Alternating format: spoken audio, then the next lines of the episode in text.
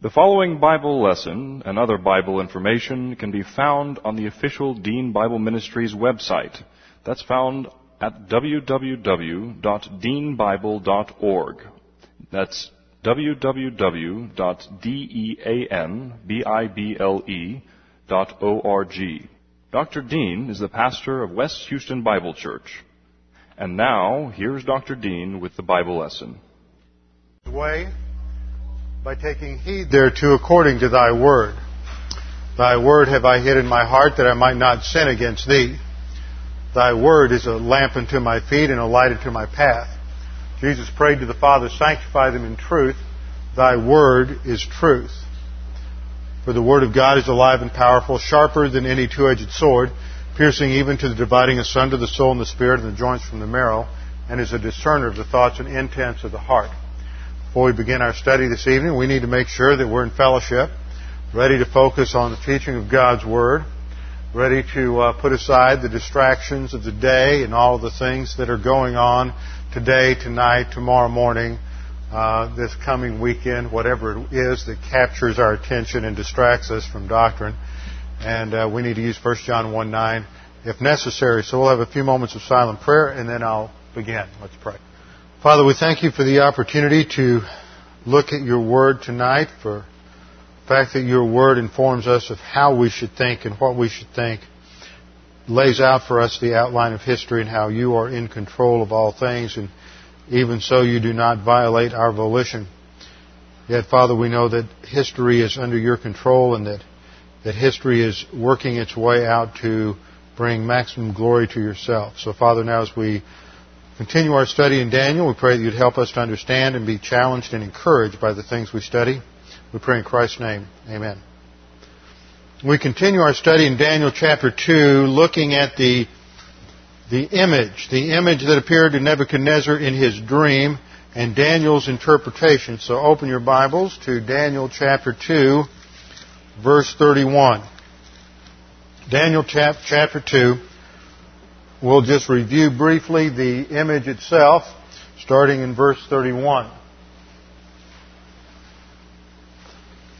Daniel is relating to the king the content of the dream. Remember, Daniel is giving prophecy, but the purpose of prophecy in Daniel is not simply to let us know about the future. It's not some kind of scheme to satisfy our curiosity about what's going to happen next and try to figure out where we are in the prophetic timeline.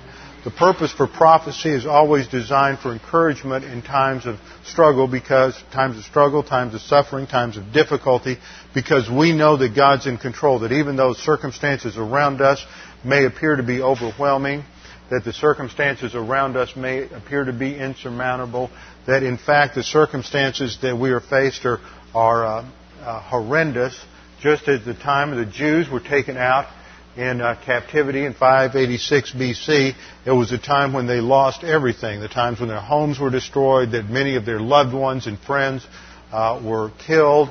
It was a time of economic and national disaster as the nation was removed. Many of them were removed to a new place, a new culture, a new home. And this is the framework for much of uh, Jeremiah's prophecy, Ezekiel's prophecy, Daniel's prophecy. Many of the prophecies are in the minor prophets, it is to give encouragement that God is in control, God has a plan, and just because things seem to be complete chaos around us, there is a God who keeps everything in order. So that's the thrust. It, it, therefore, prophecy really relates to issues of the spiritual life. It relates to our understanding of doctrine and relates to, to an application of doctrine that we can relax in the midst of adversity. Now in Daniel 2, 31 we read, Daniel's telling Nebuchadnezzar the dream, You, O king, were, were looking, and behold, there was a single great statue. That statue, which was large and of extraordinary splendor, was standing in front of you, and its appearance was awesome. The head of that statue was made of fine gold, its breasts and its arms of silver, its belly and its thighs of bronze.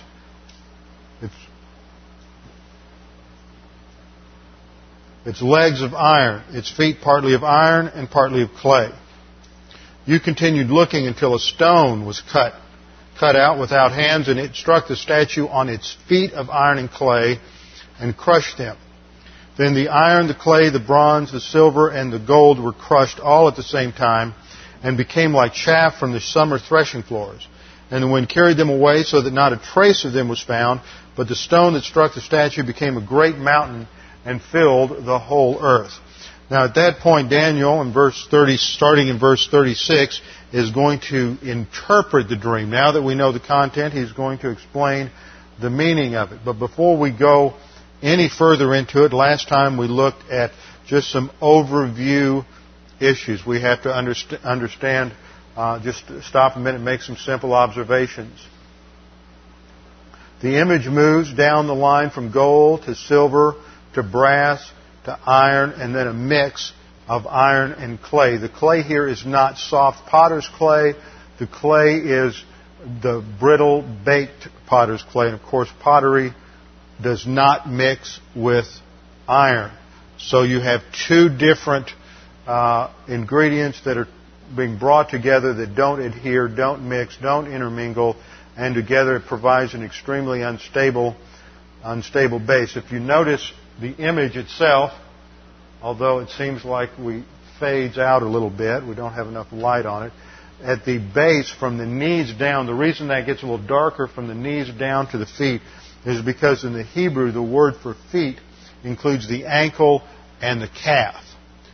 So that when you look at that, the, uh, from the knee down through the feet, including the toes, is all a mixture of clay and iron. Let's look at the breakdown. Observations. First of all, the metals decline in value as they and they descend the statue. So it goes from more valuable to less valuable. Second, the metals increase in hardness and brittleness as they descend the statue, so that by the time you get to the feet, it's extremely brittle, unstable, and that is the base for the statue. So that means that the statue, which represents the kingdom of man in human history, is built upon a shaky, unstable foundation. Third, the metals go from heavy to light in terms of their specific gravity. So that means that it, the statue itself is top heavy and again is unstable. Man, by man's efforts, can produce nothing more than instability. Fourth, each kingdom except the last is represented by a homogeneous metal. It's all gold, it's all silver, it's all bronze, it's all iron, and then at the bottom you get this mixture of clay, brittle potter's clay, and iron. Now that's important to understand why, and we'll have, we'll have to answer the question later when we get there, why is it that these go from, uh, or, or, they portray the kingdom of man deteriorating. That's the, also the picture as it, as it declines in value. The kingdom each metal represents is of less value. Has more in, inherent weaknesses and problems than the kingdom that preceded it. And why is that? There are a lot of suggestions made, but I think the context tells us what the answer is. Fifth, the last kingdom is the mix of metal with pottery, which is not a normal mix. And then finally, point six, that statue itself looks at the kingdom of man from man's perspective in terms of all of its glory, brilliance, power, splendor, strength, and impressiveness. We're impressed by what man does. We're impressed by his culture. We're impressed by military might. We're impressed by all of the beauty, glory, and splendor that was Rome's. We're impressed by the beautiful architecture that survives of the Greeks, their art, their uh, architecture, the sculptures. That impresses us because of what their culture produces in all of its beauty and all of its glory. Some of their ideas, the philosophy of Aristotle, Plato, the, the dramas of the Greeks, the dramas of the Romans. You think about uh, Horace and uh, Livy and others. That impresses us, but it doesn't impress God. So this is a picture of the kingdom of man, man's efforts to establish stability on his own apart from God. Now, in verse 36, Daniel begins to interpret for us, or for Nebuchadnezzar, the dream. And as we do that, I think it's important to remind ourselves of a basic principle of interpretation. And that is that we're not left with just the, the picture of the image to somehow come along on our own and interpret it for what we think the image represents. We're not going to look at the head and say, well, it's a head, there's a nose, there's two eyes, there's two ears. We can uh, try to figure out what each element portrays. We don't look at the, the upper torso of silver and say, well, that includes the arms as well, so what does that represent? The Daniel is going to tell us what elements are worth interpreting. You can push any illustration to an extreme. That's the same thing tr- true for any analogy, any illustration that you use to teach an eternal truth, that if you push it too far, it's going to break down because not every element is meant to illustrate something. So there's an overall flow here. And I emphasized last time that, that one of the things we need to look at here is that it is one great statue. It is not uh, breaking it down in terms of individual components. Daniel wants to emphasize, and God wants to emphasize that this is, this, this is all related. There's a flow here. It is one statue representing the kingdom of man. Now, when we get later on, when we come to Daniel chapter 7, there's going to be more emphasis on the details of some of these kingdoms. But that detail is missing from Daniel chapter 2. And it's easy to read Daniel 7 into Daniel 2. It's easy to read later history back into Daniel 2 and say, oh, well, the, uh, the silver chest and arms represents the combination of the Medes and the Persians because you have two, two arms, two kingdoms that came together, and it's easy to make that kind of application. But Daniel doesn't make that application.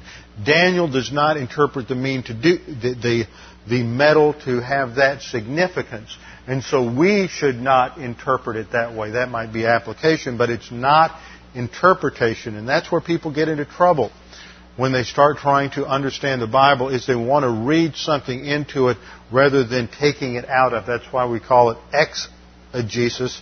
Exegesis means to draw out from the text what it means, not eisegesis, E-I-S, because eisegesis means to read something into the text. So we need to be uh, very careful how we interpret this. Daniel is going to tell us exactly what is here and what is, why it is supposed to be, uh, how it is supposed to be interpreted. Two things that are important for understanding Daniel uh, 2 and Daniel's interpretation. One is the sequence of the metals, moving from more valuable to less valuable, um, and the quality of the metals, that there's a deterioration in the quality from kingdom to kingdom. And just exactly what that means is, is open to a lot of speculation and a lot of debate, but I think we have a clue to it in the text itself, as I have already stated. Okay, let's look at verse 37. Daniel turns to Nebuchadnezzar and he says, You, O king, are the king of kings. Now, as soon as we read that, that phrase, the King of Kings, those of you who have been around here for a while, or have been a Christian for a long, ought to immediately have your ears perk up that the title King of Kings is an important title. It is a title reserved for the Lord Jesus Christ when He returns at the second coming at the uh, end of the tribulation. He's called the King of Kings and Lord of Lords. So there's something special about this title. It is not simply a a secular title for this to come from the lips of Daniel in the interpretation of this divinely given dream says that there's something we ought to pay attention to here. That he is the King of Kings. So let's note a couple of things in relationship to this, this particular phrase. First of all, Nebuchadnezzar personally is considered to be the gold kingdom. And that is standard. We often associate a kingdom, a nation, a, an empire with its founder. You can think of the medieval Frankish kingdom established by Charlemagne, and that's who we think of. We hardly ever think of who his successors were. We, we think of the, um, uh, the United States often is associated with the founding fathers, with George Washington. We have the name Washingtons everywhere. Every state has a city named after Washington. There's many different buildings, things named after Washington. We think of um, Rome, you think of the Roman Republic, you think of Caesar. Caesar was a title from the name Julius Caesar, Gaius Julius Caesar, and his name is stamped on every one of his descendants. He, there's Caesar Augustus, there's the Antonine Caesars. These, so when we think of Rome, we think of Caesar. So the same thing is true. Nebuchadnezzar is the founder. He is the greatest of all of the Babylonian kings.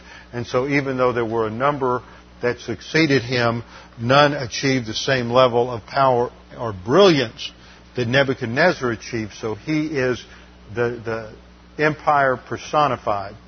You, O king, are the king of kings. Now, as Daniel is say, saying this to Nebuchadnezzar, just imagine what that must have been like. Remember the scene. Nebuchadnezzar is sitting on the high dais there in the throne room of the uh, in the center of Babylon, surrounded by all of his great uh, assistants, all of his cabinet members, all of his astrologers, Chaldeans, the priests, all of his advisors. Many of them had tremendous power in the empire. And yet here's this 17 year old kid coming in there who's telling him a dream which none of them could do, so now he has their attention. And he is explaining what the meaning is, and that the meaning of the dream has to do with the history, the future history of the Babylonian kingdom. So he is impressing Nebuchadnezzar, and he is saying that everything here is yours, and yours is the most valuable kingdom. You are the head of gold. You are not. You are at the head of the kingdom of man, and you are the most valuable, the most significant of all of the of the metals. He is the King of Kings. Now there were several rulers that succeeded him. Uh, we'll get to that in a minute. I'm getting out of order. He is the King of Kings. Now, the second thing that is important to understand in terms of who the King, this title, King of Kings, is to understand its significance in this passage. He says, You, O King, are the King of Kings, to whom the God of heaven has given the kingdom, the power, the strength, and the glory. Now, what does this mean? He goes on to say in verse 38, Wherever the sons of men dwell, or the beasts of the field, the birds of the sky. He has given them into your hand and has caused you to rule over them. You are the head of gold. Now, what the, the significance of this is that God has given sovereignty over man to Nebuchadnezzar. We're going to see another passage in Jeremiah that emphasizes this, but this is a unique statement. Let's back up and look at 37 again. Look at what he says the God of heaven has given the kingdom, the power, the strength, and the glory. This sounds like the kind of language that is used of the Messianic kingdom. It's, it's not, but it sounds that way. He is, he's ex, expressing himself in the strongest hyperbole possible to indicate how much potential God has given to Nebuchadnezzar. Nebuchadnezzar, by the way, never fulfilled that potential. God established it, though. He says, Wherever the sons of men dwell, or the beasts of the field or the birds of the sky. That's any place on the planet. God has given them into your hand. Now, Nebuchadnezzar did not extend his empire as far as God would have allowed it. But the point we're going to see from Jeremiah is that God, if Nebuchadnezzar had had faith rest drill at this point and really trusted God, Nebuchadnezzar would have gone, would have gone out and he could have potentially conquered the entire world. God has given him that level of dominion but he never, he never pushed it that far. Now, the other thing that this tells us, if we're thinking in terms of biblical history, is that something profound is taking place here. To whom has God promised that he will be working throughout human history? The Jews in the Abrahamic covenant, which was established in Genesis chapter 12, God promised Abraham, because all of the Gentiles had failed, stick it into its historical perspective, all the Gentile kingdoms had failed, and what was the symbol of their failure? The Symbol of their failure was they established a city they called Babel, and this is who? This is the king of Babylon. They had established a city of Babel. This was about in the middle to late or late third century BC, many, many, almost a thousand, more than a thousand years before this, they had established the kingdom of Babel and built the Tower of Babel. Well, most people pronounce it Babel, the Tower of Babel. And at the Tower of Babel, they were establishing their kingdom over against God. It was a sign of man versus God. And so, and because they had rebelled against God and they, mankind had refused to scatter upon the face of the earth and establish himself and fulfill the divine mandate, God said, I'm no, no longer going to work through the Gentiles as a whole. I'm going to call out one individual and I'm going to work through him, and that's Abraham. So he calls out Abraham, and it's through Abraham that God promises to bless all the nations throughout all of, all of the world. And now Israel has failed. Northern kingdom went out under divine discipline in 722 BC. The southern kingdom goes out under discipline in 586 BC. And now what's left? What's going to fill that vacuum? God is going to have a power shift from Israel and begin to work through the Gentiles. And that Israel is going to be reduced to sort of a second class status for centuries. It still is in existence, and that God is going to primarily work or give that political dominion over to the Gentiles. Now let's go back and understand the significance of the Davidic monarchy. Remember, you have the Abrahamic covenant. The Abrahamic covenant promised three things to Israel. They would have a specific piece of real estate that would be theirs, that would extend from the river of, of Egypt to the Euphrates River and back to the Mediterranean, from Syria down to Egypt. All of that territory, a territory they never fully controlled, was to be theirs. God promised them that.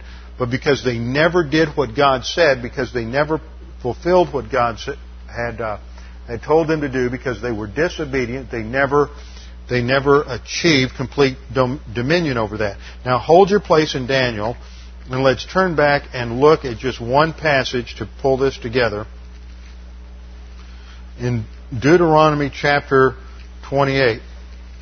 The parallel chapter is, is uh, Leviticus chapter 26, verses 1 through 13. But here I just want to look for a summary background of Deuteronomy 28. Now, Deuteronomy covers, or Deuteronomy was basically a sermon that was taught to the Jews just before they went into the land. We studied it in, in, uh, in survey fashion. The Deuteronomy is based on what was called at that time the suzerain vassal treaty form. That was a technical type of, of contract or covenant between an overlord or suzerain, a great king, and his people. And as part of that document, typical covenant for the ancient world at that time, it would conclude with a blessing section and a cursing section. If you do what you're supposed to do, this is what I, the great king, will do for you. If you don't do what I tell you to do, then this is how you will be cursed. Now I want you to look at the blessing section in Deuteronomy 28. This is profound. This is, I've never heard anybody really push this before, before, but listen to what God promised. He says, Now it shall be if you, the you Jews, will diligently obey the Lord your God, being careful to do all his commandments, which I command you today, the Lord your God will set you high above all the nations. Now, we've studied this. When we studied prophecy, and we were going through dispensations and covenants, and we came to the millennium, we saw that this is the same thing that will ultimately be fulfilled in the millennial kingdom.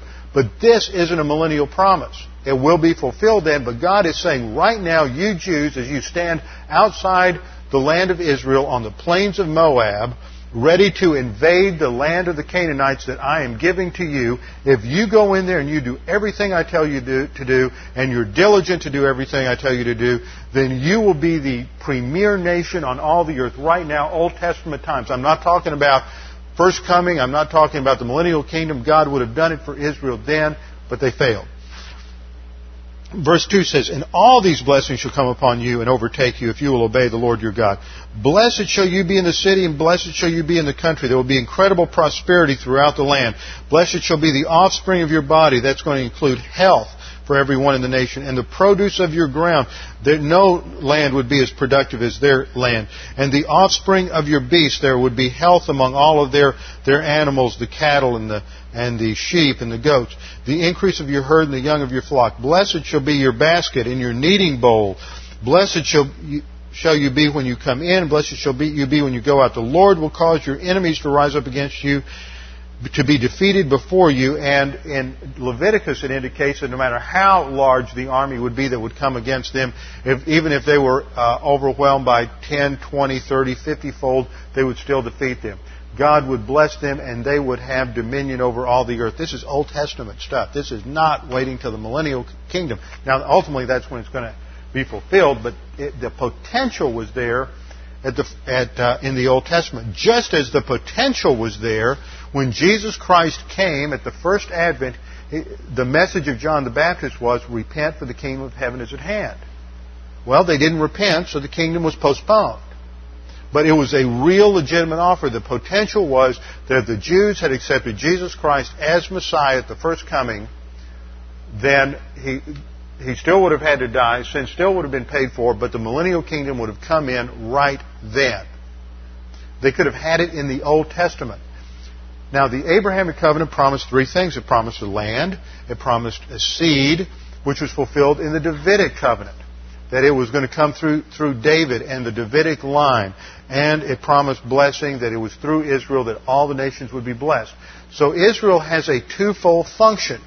They are a covenant nation because God established them as a nation on the basis of a covenant. Now that is crucial to understand.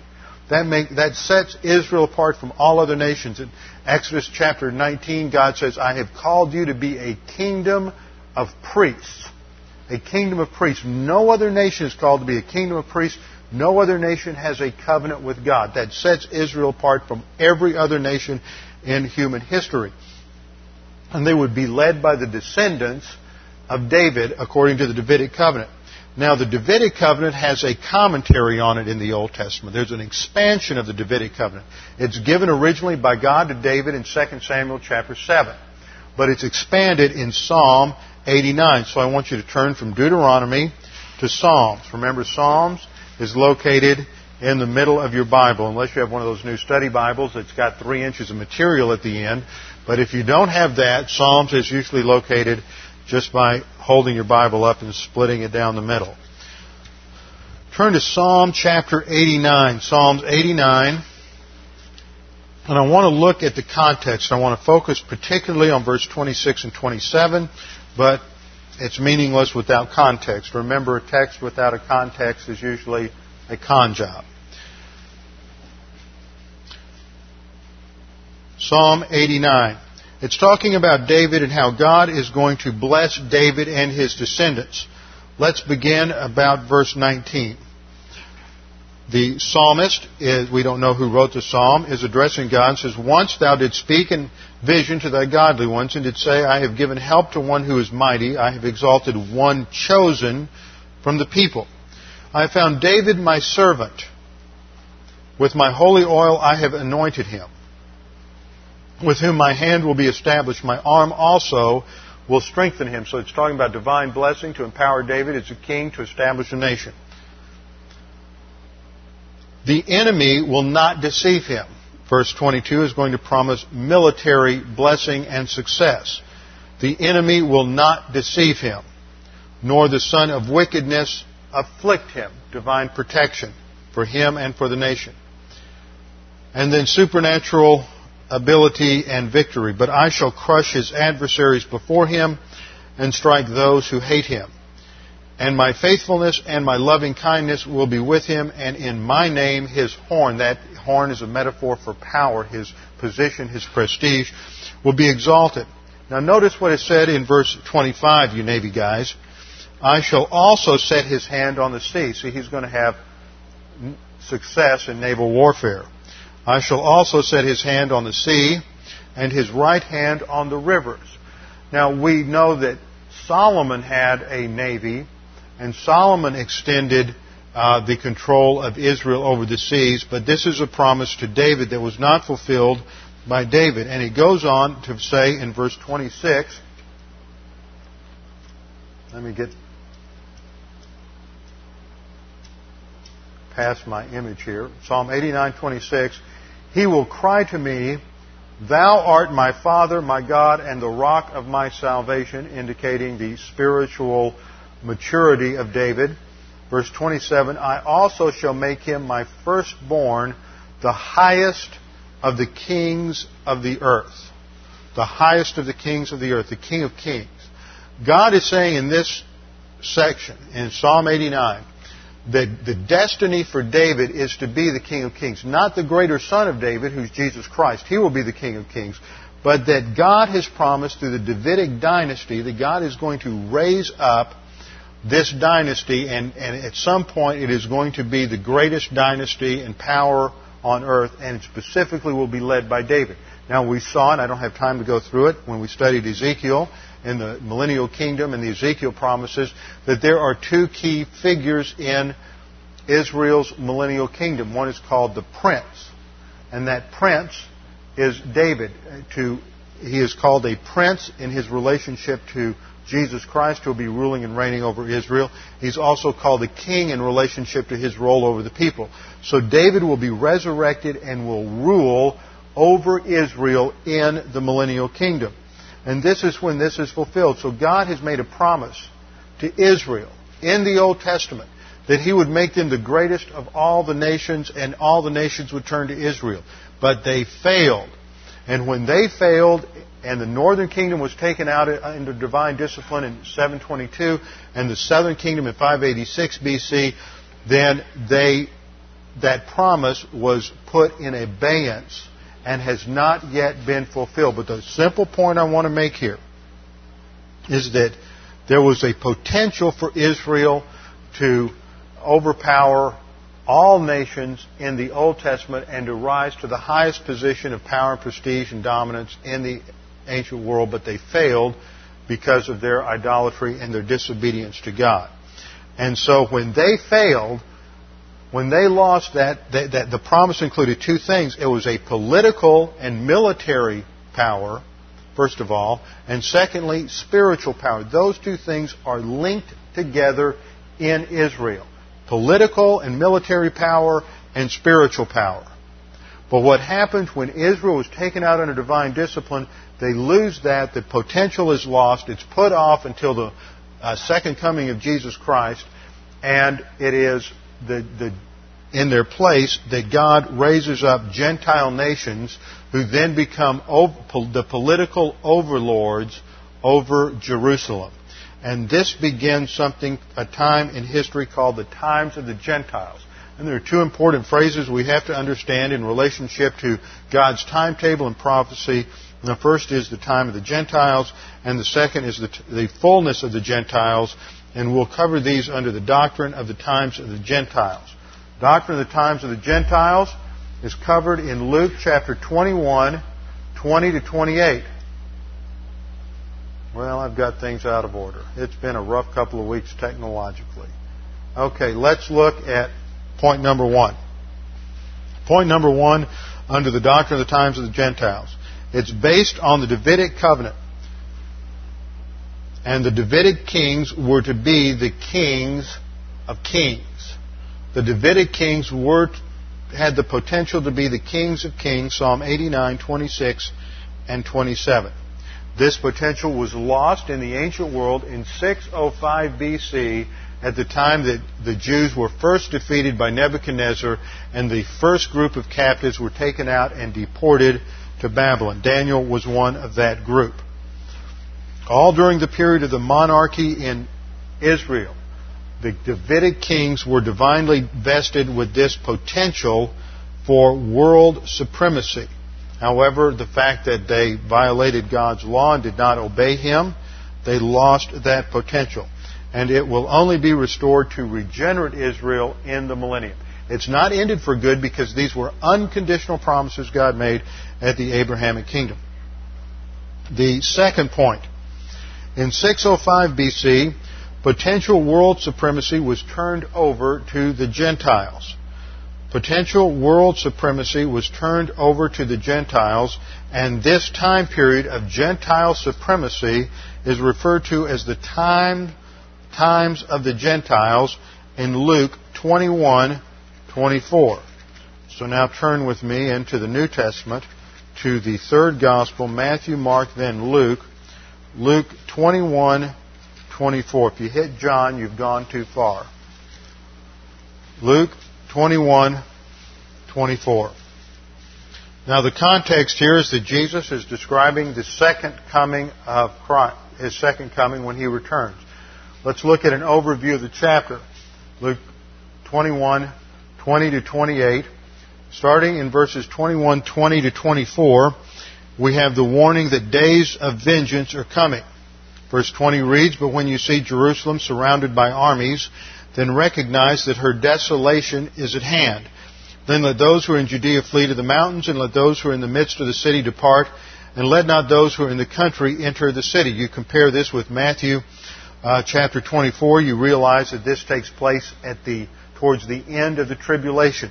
That at that time Jerusalem, according to Zechariah 12, 1 and 2, is going to be attacked by four armies the king of the north, the king of the south, and the Antichrist, the king of the west, and then the king of the east with an army of 200 million is going to be coming across the Euphrates, and they will all converge on Israel at a place called Har-Megiddo in the, in the Hebrew, and it's come down in English as Armageddon. It's the plain of Esdraelon, north of Israel. But it's a, as we've studied in the past, it's an eight-stage battle, and it culminates at the valley of Jehoshaphat right outside of Jerusalem.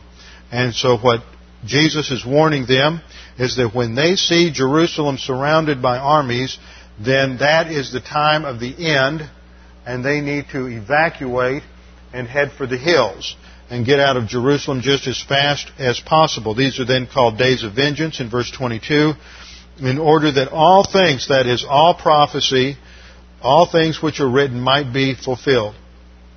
Woe to those who are with child and to those who nurse babies in those days, for there will be great distress upon the land and wrath to this people. Now, just occurred to me when I read that verse that there's some confusion going on today that filters to me through various people who are listening to tapes and around the country. And one area of confusion is a result of some things that are said in the Left Behind novel series written by Tim LaHaye.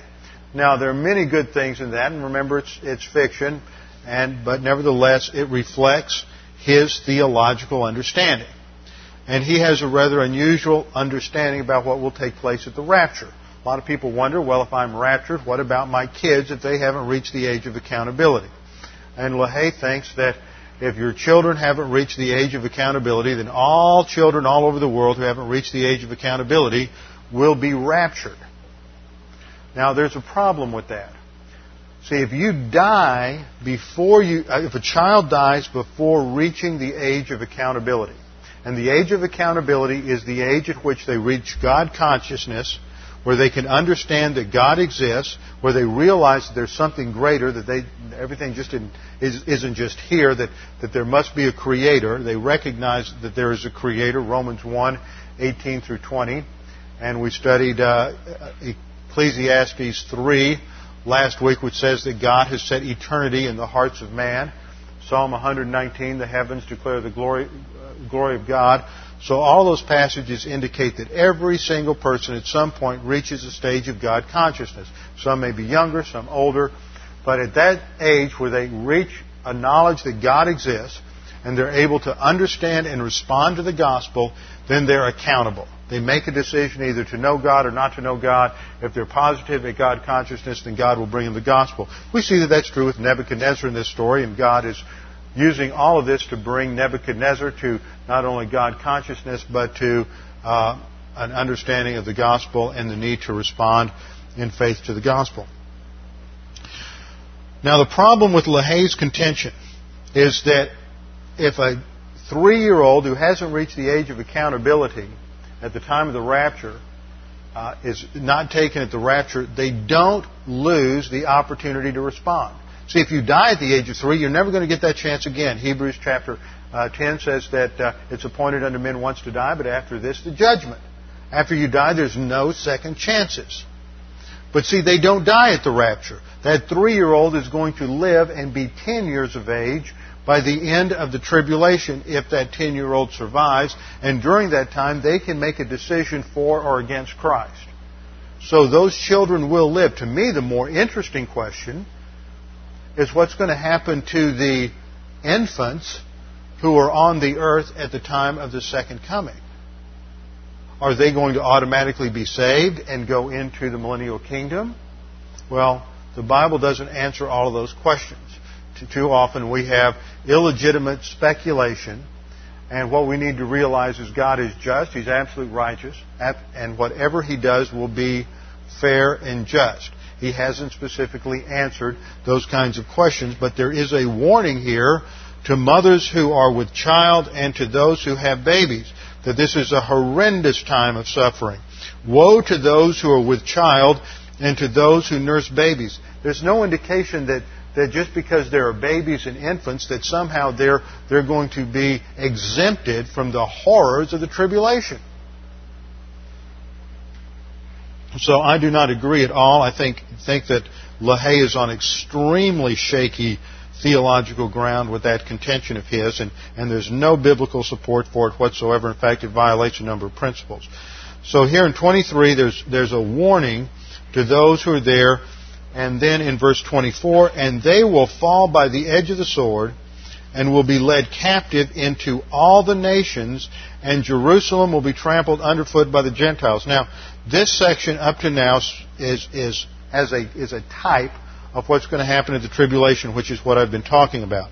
But the specific application of 20 to 24 is 70 AD when Israel went out under divine discipline in 70 AD, and it's talking about that at that time when all this calamity came, that the children, the babies, those who were nursing were going to uh, suffer all the calamity, all the distress that would come upon them, just as those in the tribulation will at that time. They are to, to flee. This is used as also as a type of what happens at the end of the tribulation. So it says when the Romans come, this is talking specifically about 70 AD, they will fall by the edge of the sword and will be led captive into all the nations, and Jerusalem will be trampled underfoot by the Gentiles until the times of the Gentiles be fulfilled. And that's where we get the phrase times of the Gentiles. So Luke 21:24 tells us that there will be Gentile domination of Jerusalem. So the question then comes what is the beginning and what is the end of the times of the Gentiles? When do the times of the Gentiles begin? There are basically two, two positions. One is that the times of the Gentiles begins with Daniel 2, with the Babylonian conquest of Jerusalem in 605. The other view is it didn't begin until 70 AD. Now, before we get into the details on that, we have to understand that there are three distinct interpretations of the times of the Gentiles. Now, three or four weeks ago, we went through and did a little introduction to prophecy, and we looked at postmillennialism, amillennialism, and premillennialism. just to review, postmillennialism means that Jesus Christ returns at the end of the millennium. The church age is gradually going to get to a point where the majority of people on the earth are believers. It's going to be a time of unprecedented blessing, and it is at the end of that period that Christ will return. We do not believe that's what the Bible teaches. The amillennial position teaches that the current age is the time of the kingdom spiritually, and that Jesus is presently in heaven on a spiritualized Davidic throne. And that history will end when Jesus Christ returns, and then we'll go into the eternal state. That's the amillennial view. Now, postmillennialists interpret the times of the Gentiles as meaning Gentile possession of the spiritual promises of Israel. The postmillennialists would say that, that what this means is Jerusalem represents the, uh, Jewish promises, see, they get into allegory here, that they spiritualize it. Jerusalem isn't physical Jerusalem. It just it represents all of, all of Israel, and that it will be trampled down, and they will no longer have the possession of the promises of the Old Testament, and all those promises will be given to the Gentiles. And Israel will never receive them again. The amillennialists do add something to that. It's very similar to the post-mill view, except they introduce the idea of judgment, that there will be judgment. The, time, the fulfillment of the times of the, judge, uh, of the Gentiles indicates that Gentiles will be judged in that period of time. So if we were to put diagram this, the Amill view, the post mill view says here we are, the Jerusalem equals the promises. They've been nullified to Israel, and then they've been given to the Gentiles in this age. And everything goes from is optimistic and goes to a greater and greater period until Jesus Christ returns at the second coming. Now the Amill view is similar, but the Amill view introduces the idea that there will be a judgment on the Gentiles at the end when the fullness of the Gentiles comes about. The premillennial view is different. The premillennial view looks at it this way that from, and I believe the times of the Gentiles be- began in 605 BC, and we'll look at why in just a minute. That in 605 BC, God had taken Israel out under the, so we'll have a line here. Here's the Gentiles up here and Jews down here. The Jews are out under the fifth cycle of discipline. The Gentiles are given political power.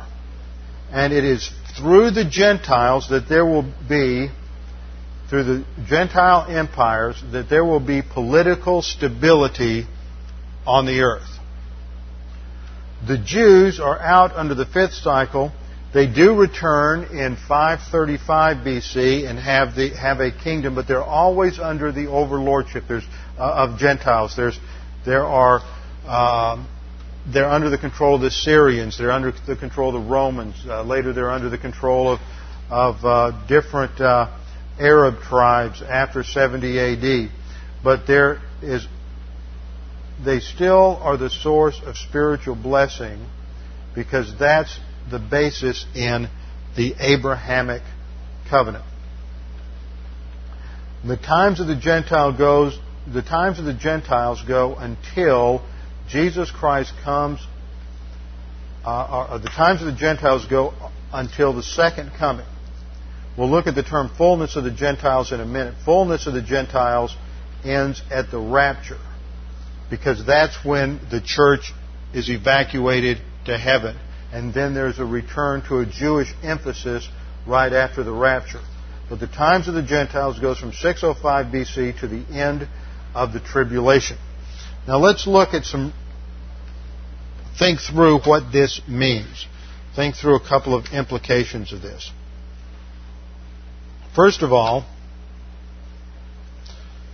we must distinguish eh, between client nations and covenant nations. This is not always done.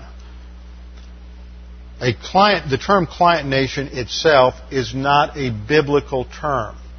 It is used to it comes out of modern political parlance, really, that just as the, as the Soviet Empire expanded into satellite nations in the Eastern Europe, those were client nations. The same thing would be true with the United States. Back during the time of the Cold War, that there were certain nations that were our allies that support, that we supported and that ex- expanded and implemented our policies. So the term client nation was adopted because God is using in human history not the nation He has chosen and called out the Jews, but sort of second best. He's operating through these uh, second tier Gentile nations in order to bring about His plans and purposes for mankind. They, he doesn't have a co- covenant with them. There's no covenant relationship between God and the, and the Roman Empire, between God and the Frankish Empire, between God and the Holy Roman Empire, God and the United States of America, or God and the British.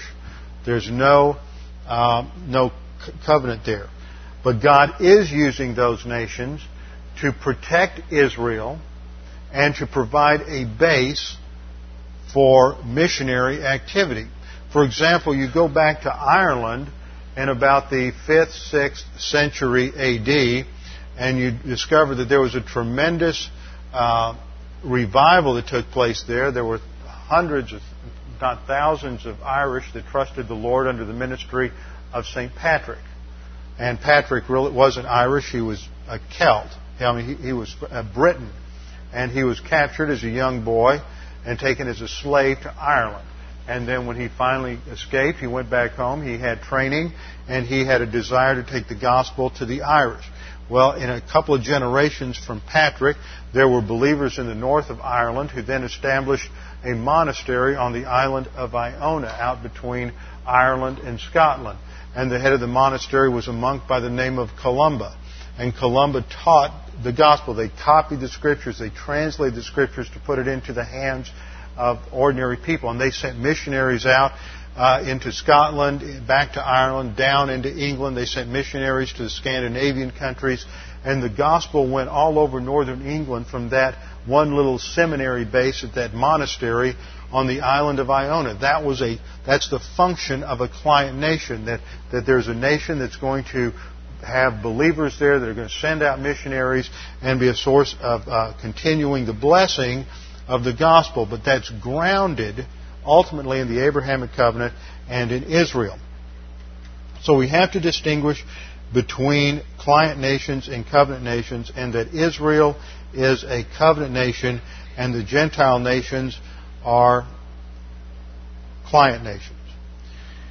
If you don't do that, and Israel is not held as, a, as something distinct, but if you think that she's a client nation just like all the other Gentile client nations, then you're forced to going to a 70 AD starting point for the times of the Gentiles because Israel has to go out completely before you can have the times of the Gentiles and there can be a shift because you only have one client nation operating at one time in history. But if Israel is distinct, and she is, then you can have a client nation existing at the same time as a covenant nation. And Israel is, is existing as a covenant nation in the land, but, but not all of them are in the land. Remember, the northern kingdom was taken out in captivity. So you have the Hasmonean dynasty taking place during the uh, second century BC, and you have Israel in the land uh, during the first century under Roman uh, dominion, and then you have a return of Jews to Israel at the present time. But Israel, throughout all of these uh, various manifestations where there are Jews in the land and where there is an autonomous nation in the land, they are still there at the, at the blessing of Gentile nations. If the United States had not supported Israel in 1948, Israel would have been wiped out by the Arabs. If the United States were not continuing its support of Israel, Israel would be overrun by the Arabs in a flash. But because there are nations, Gentile nations, supporting Israel and protecting Israel, there is a nation in the land, but it is still under the overlordship of Gentile client nations. So Israel went out under divine discipline in 605, and that started the time of Gentile dominance of Jerusalem in 605. This is further emphasized in verse 24 by the statement, They will fall by the edge of the sword, will be led captive into all the nations, and Jerusalem will be trampled underfoot. This is a um, present participle of the verb pateo, which means to walk on, to trample, to conquer, to control. And it is used metaphorically of the idea of control. And so Israel has generally been under the control, under the dominance of Gentile powers, and exists, if there's been any peace there, any independence, it's been under the overlordship of a Gentile power ever since. And it will not end until the second coming of the Lord Jesus Christ. Now let's go back and pick up the significance of Nebuchadnezzar and looking at Jeremiah chapter 27, verses 5 through 8. Jeremiah 27, 5 through 8. Daniel said, Nebuchadnezzar, you, O king, are the head of gold. And look at what God promised, had promised Nebuchadnezzar in Jeremiah 27, 5 through 8. I, God says, I have made the earth, the men and the beasts which are on the face of the earth by my great power and by my outstretched arm, and I will give it to the one who is pleasing in my sight. Dominion and power belongs to God. Nations don't just rise up by chance. God is the one who controls history. Verse 6, And now I have given all these lands into the hand of Nebuchadnezzar, king of Babylon, my servant, and I ha- and remember, Nebuchadnezzar is not saved at this point. But God, he is God's servant in that he is fulfilling God's plan and purposes for human history. I have given all these lands into the hand of Nebuchadnezzar, king of Babylon, my servant, and I have given him also the wild animals of the field to serve him, and all the nations shall serve him, and his son, and his grandson, until the time of his own land comes. Then many nations and great kings will make him a servant. And it will be that the nation or the kingdom which will not serve him, Nebuchadnezzar king of Babylon, and which will not put its neck under the yoke of the king of Babylon, I will punish that nation with the sword, with famine, and with pestilence, declares the Lord, until I have destroyed it by his hand. That's carte blanche. God, has, God was going to give complete power to Nebuchadnezzar. We've seen it here. We've seen it back in Daniel. If Nebuchadnezzar had pushed and wanted to expand his kingdom, Nothing was going to stand in his, in his way. God would have given him everything. He did not. Few of us live up to the potential or seize the potential that God has given us, and uh, Nebuchadnezzar was no different. So Nebuchadnezzar had a tremendous position in history, and this is this marks a shift in verse uh, 38. That marks a shift in God's plan in the ancient world to, be, to shift the political dominance away from Babel, I mean, away from Israel. Now, another thing as we conclude that we ought to note is that this takes place, this prophecy takes place in about 603 BC. What's fascinating is that at that time in human history, tremendous changes took place throughout the earth. In the next hundred years, many of the major religious systems that were on the earth today were developed. Buddhism was developed. Zoroastrianism was developed. Um, Confucianism was developed, all at this same time. It's within a hundred years that you have the early Greek philosophers and the foundation for all of the Greek philosophical systems, uh, the pre-Socratics, Socrates, Aristotle, Plato, all within 150 years or so of this decree. There is a major shift throughout the Gentile powers at this time because God is going to re- is going to establish the Gentile powers as the power base that is going to override Jerusalem. The political power, philosophical power goes to the Gentiles, and the Jews are going to be uh, limited in their uh, expansion in the next uh, for the next several millennia. We'll come back and look at the second kingdom next time as we continue our study on God's plan for human history. Let's close in prayer. Father, we thank you for this time to study your word tonight, to focus on these things, to understand that you are in control of human history and you are bringing about uh, your plans and your purposes. And Father, we know that you will be glorified um, through the end of time. We pray that if there's anyone here this evening unsure of their salvation and uncertain of their eternal destiny, that they would take this time, this opportunity, to make that sure and certain. All that is necessary is to believe on the Lord Jesus Christ, and you will be saved. Father, we pray these things in the name of Jesus Christ, our Lord and Savior. Amen.